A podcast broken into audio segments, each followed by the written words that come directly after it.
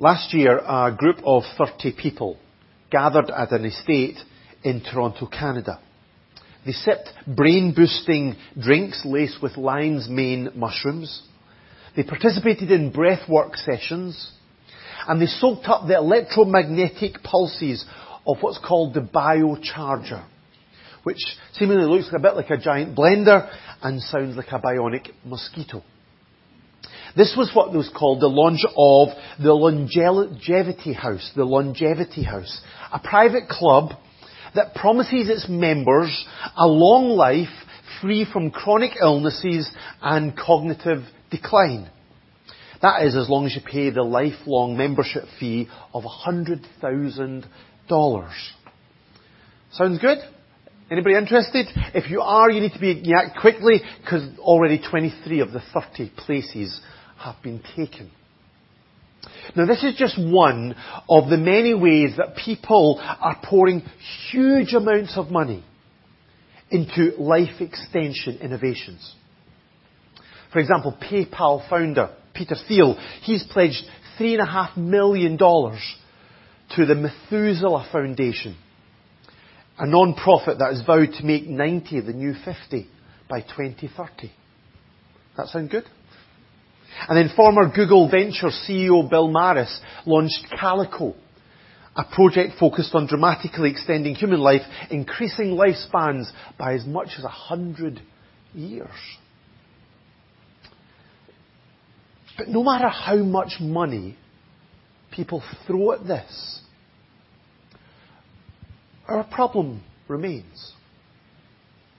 Whatever club we are members of, however much we value science or science fiction, the mortality rate for human beings remains stubbornly the same.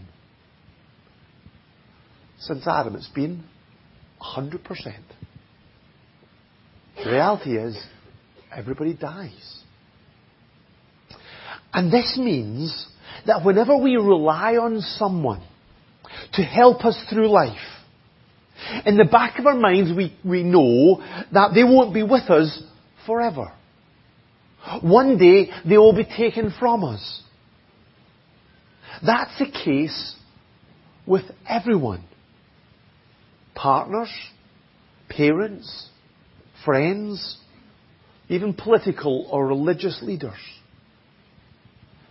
Everyone that is, apart from one.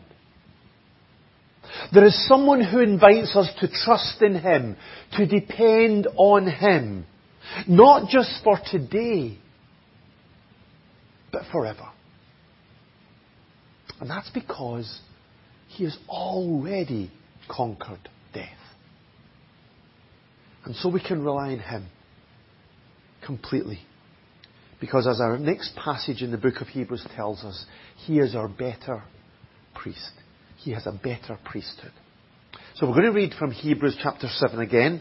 Hebrews 7 from verse 11 to verse 28. And Lorraine is going to come and she's going to read for us. Thank you very much, Lorraine.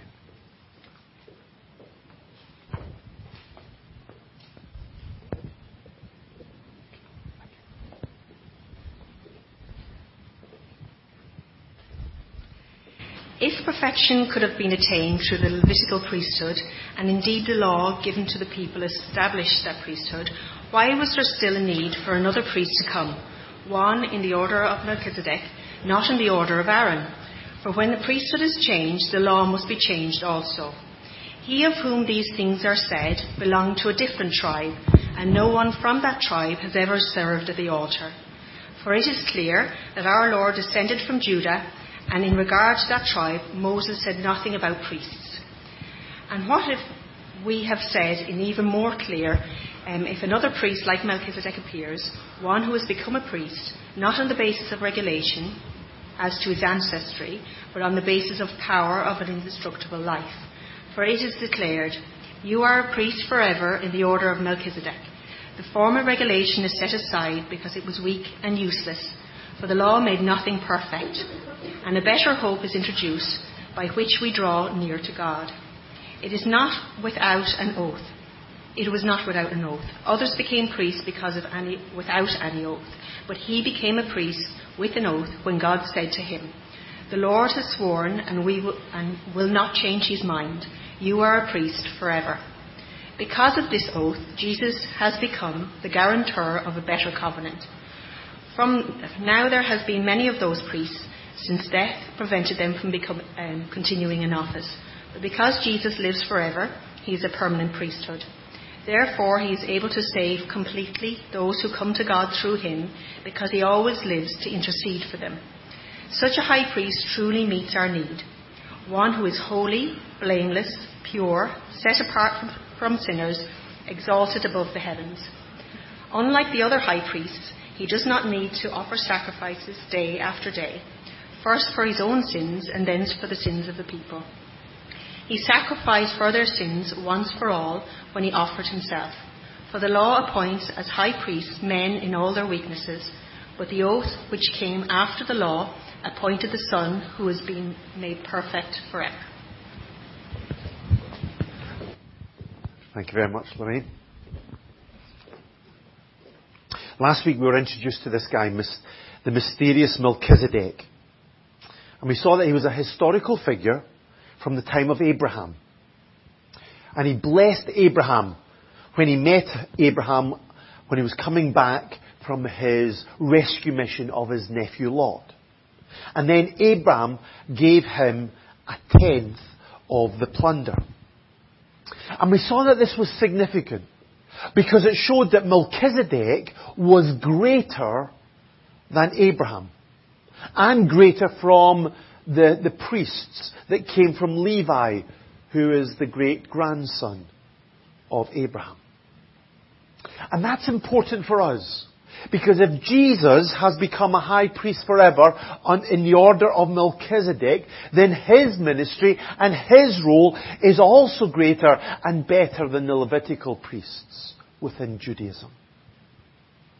So why would the religious, the, the original readers of this letter be tempted to give up following Jesus and go back to Judaism when their priesthood is so inferior. And in our passage this morning, the author pushes further into this truth to show in a deeper way the, how the priesthood of Jesus is better. And his first reason is that through Christ we have a new way to God. Look at verse 11 again. If perfection could have been attained through the Levitical priesthood, for on the basis of it the law was given to the people, why was there still need for another priest to come? One in the order of Melchizedek, not in the order of Aaron. This Levitical priesthood was established by the law that was given to Moses when he was up Mount Sinai. It was the law that regulated who could become a priest, how they served, where they served, and what they were supposed to do in order to represent the people before God. And that priesthood was a great gift to God, to the people of Israel, sorry. It allowed them to experience God's presence and God's help to some extent. But there was a problem with it. As good as that priesthood was, it could never make somebody perfect before God. It could never give them a complete and secure relationship with God. The relationship with God that they needed. The writer proved that by the fact that God declared to Jesus through the messianic prophecy, you are a priest forever in the order of Melchizedek. That's from Psalm 110, verse 4. So God established a new priesthood because the old one, the one in the order of Aaron, wasn't good enough. It was imperfect. That's what the writer says again in verse 18. The former regulation, that's about the, the, the, the, priesthood of Levi, is set aside because it was weak and useless. For the law made nothing perfect. And I hope you know that's the clear message of the Bible. The Old Testament religious system, with its rules and regulations, its priests, its tabernacle, its animal sacrifices, could never, ever make anybody perfect in God's sight. It could never secure a relationship with Him. As we'll see in a little bit uh, this morning, this is in part because the sacrifices, as part of that system, were insufficient to pay for sin. But it was also because of our inability to overcome our sinful nature. So, nobody managed to keep the law perfectly. And so, Paul in Romans chapter 3 verse 20 says this. No one will be declared righteous in his sight by observing the law. Rather, through the law, we become conscious of sin. None of us can become right with God through our efforts, our religious activities, our keeping of the rules, our attempt to live a good life. And so the law, the rules, don't bring us into that relationship with God. Instead, they show how very far short of God's standards we fall. But through Christ, we have a new way. Jesus was not part of that old Levitical priesthood. In fact, he could never be, because he was not a descendant of Levi. In order to be part of that priesthood, you had to be part of that family line. But our Lord descended from Judah. And in regard to that tribe, Moses said nothing about the priests. So Jesus is not part of that old covenant system. He was not appointed high priest by that old Mosaic law. And so his way to God is not weak and useless like the law. Instead, through him, a better hope is introduced by which we draw near to God. That's verse 19. Jesus' ministry to us has opened up a new way to God by which we are declared right with Him. A new way by which we can be adopted as God's children. A new way through which we can come close to God as our Heavenly Father. As the writer of Hebrews will say later on in chapter 10, we have confidence to enter the most holy place by the blood of Jesus by a new and living way opened up for us through the curtain. So the original readers of this letter, they were tempted to go back to that old Levitical system and trust in that. Today, many people are also looking for other systems like that other mediators that can bring them to God.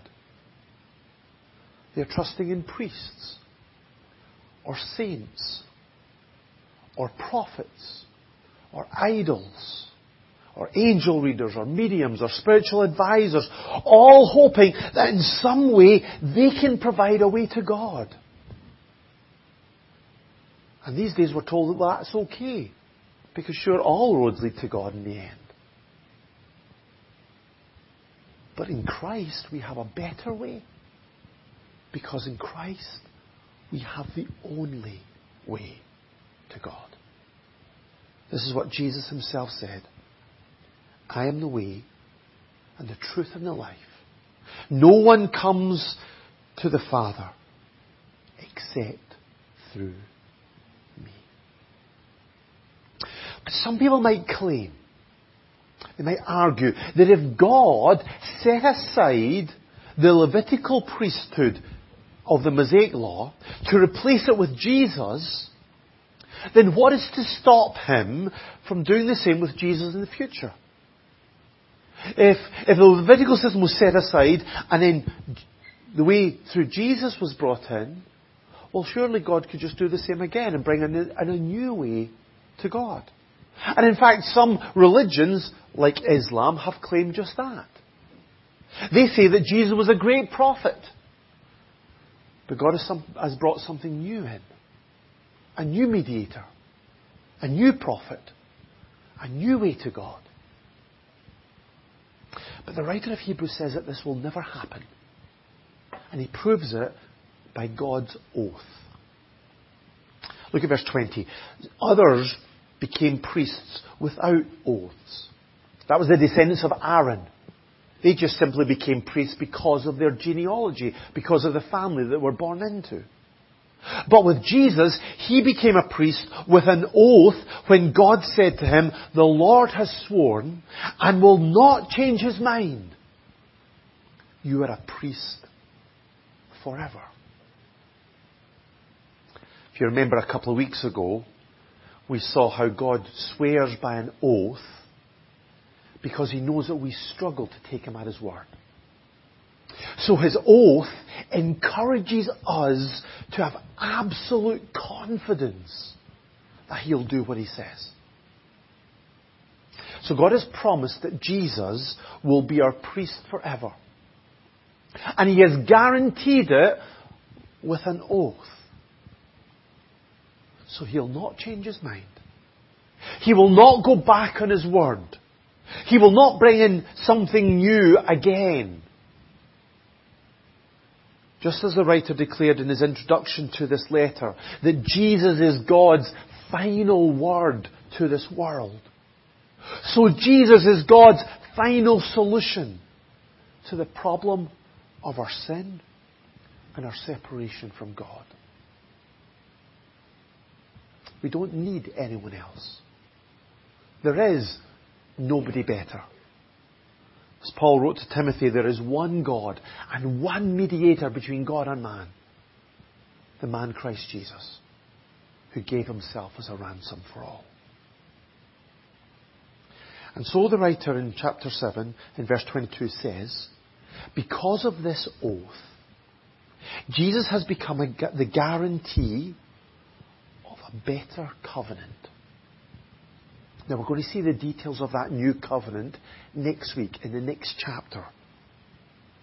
But here we're told that unlike the old covenant, this agreement with God that we've been brought into through Jesus is secure. That's because it's not based on what we do. It's not based on our behaviour. It's not based on our obedience. It's not based on how well we do. Instead, it's based solely on what Jesus has already done. He is the guarantee or the guarantor.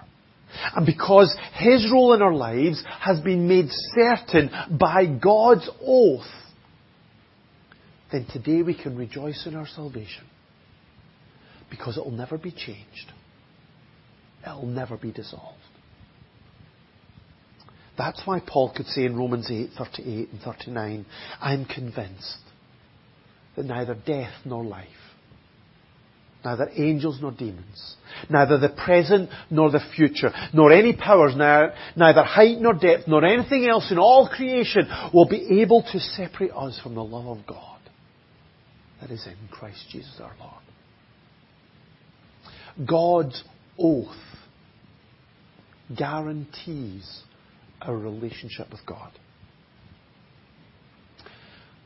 But it also declared that unlike the Levitical priests, Jesus has a permanent priesthood. Aaron and his descendants, they could only serve as priests, obviously, until they, as long as they lived, until they died. So verse 23 says, There have been many of those priests, since death prevented them from continuing in office. And that was a real problem.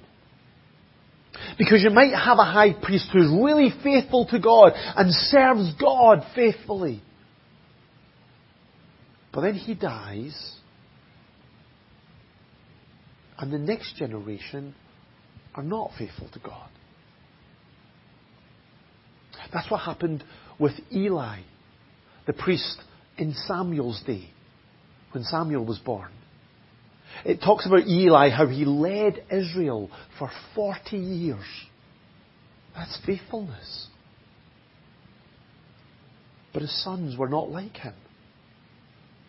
Actually says in 1 Samuel 2:12, Eli's sons were wicked men. They had no regard for the law. They abused their position and they abused the people. They actually stole the best of the sacrifices for themselves. And they also slept with the woman who served at the entrance to the tabernacle. There was a similar kind of problem with the kings of Judah as well. Sometimes you would have a king who would faithfully serve God and lead the people towards God, but then his son would do exactly the opposite and lead them in the wrong direction.